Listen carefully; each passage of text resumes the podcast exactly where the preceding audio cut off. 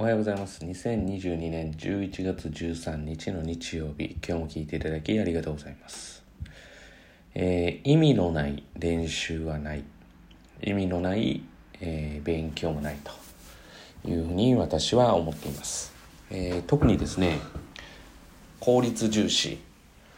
で、えー、ポイントポイントを抑えながらやってきた方だと私自身は、えー、自負しておりますので、その自負している本人が、えー、言っていますから、まあ、ここに関しては、えー、間違いがないというふうに思っています。まあ、結論はいつものたどり着く場所と一緒ですし、これは過去にも話したことがあるとは思うんですけれども、まあ、えー、大事なことだと思いますので、まあ、日頃またふとですね、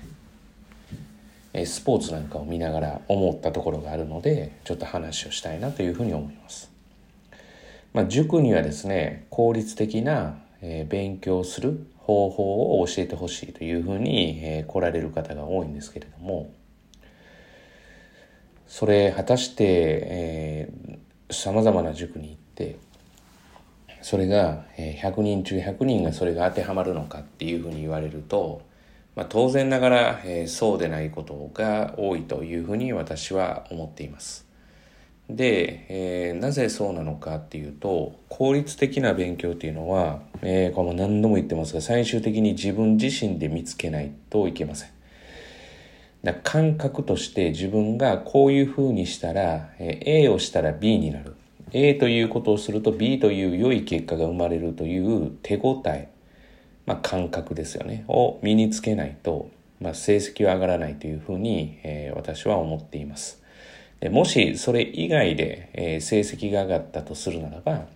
おそらく塾の先生が、えー、合致した問題をたまたまやったか、えー、もしくは過去の問題を引っ張ってきて、その過去問で同じ問題が出たか、えー、たまたま自分が、えー、前の晩勉強していたことがテストに出たか、まあ、そういう、要は全てが偶然の産物。まあ、同じ問題で同じことができた。内申点上げるためには必要なことですよね。まあ、それが、とはいうものの実力というふうになるのかって言われたら、それはクエスチョンですよね。ですから、もう最終的には自分で掴まないといけない。で、その時に、えー、例えば、やっていることがちょっと違うと思う、違うと思うんですとか、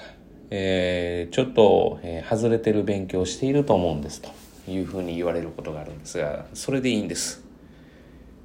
で、外れている勉強をしてみないと、えー、当たりの勉強はわからないわけで、えー、何もかもが全て、えー、正解のものをやることは難しいわけですよね。ただ条件はあります。えー、日頃から考える癖はつけさせておかないといけません。えー、自分で考える、まあ、自分で考えるとこの分かりやすさで言うと、以前にも言った選択をさせるということですね、まあ、セレクトさせるということですよね、自分の道に関して。で、どの選択をしようと、えー、それが当たりか外れかなんていうのは人生において全てが丸×ではありませんから、えー、全てが丸×でないということは、えー、まあ不正解はないわけですよと考えると、まあそこで責任を持たせるし、考えさせると。で、考えさせると、えー、結局ですね、その考えながらやるわけですから、いいか悪いかが自分で判断ができるわけですね。ジャッジできるわけです。で、そのジャッジできたものをこう精錬していってというか、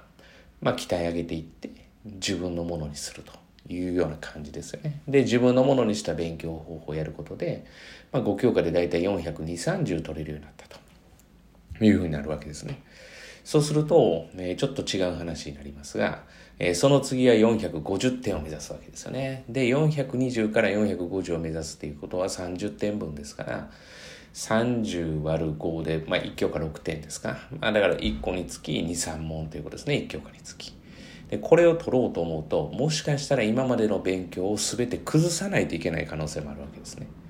それを判断するのも本人なわけですね。決断するの。だからスポーツ選手で結果は出てるんだけれども、さらに上を目指すためにっていうことで、えー、自分のやり方を変えることで、もしかしたら成績が落ちるかもしれないし、上がるかもしれないっていう発想と一緒ですよね。だから今ちょっと話それたまま言ってますが、ある意味、えーっとまあ、さんびゃくてんぐらいからよんひゃくごじゅうぐらい目指そうが、シンプルはシンプルなわけですね。全てを抜本的に変えてよんひゃくごじゅうを目指すための勉強をしたらいいわけですから。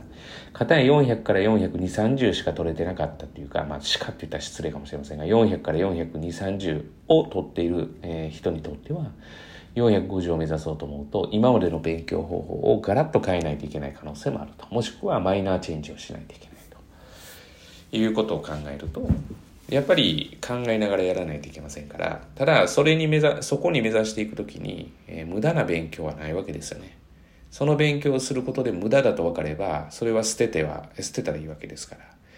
逆にですね、その正解のものばっかりを切り取ってうまくいき始めると、正解のものを切り取りながらうまくいくっていうものが全てだというふうに思う可能性もあります。本人は思ってなくても体がそう感じるから、まあ、片やうまくいかないときに、どういうふうに踏ん張ったらいいかとかが見えてこないなんていうこともあるのではないかなっていうふうに思います。ですから無駄な勉強はありません。ああ無駄だなというふうに思っていても、それを放置しておくことは大事だと思ってます。無駄だなと思うときに声をかけても、本人が無駄だと思わずにやってますから、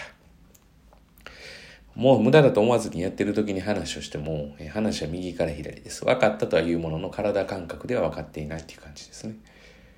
そう考えたら、えー、それで無駄だというふうに思いながら見てて、それでいい結果が出てないときに、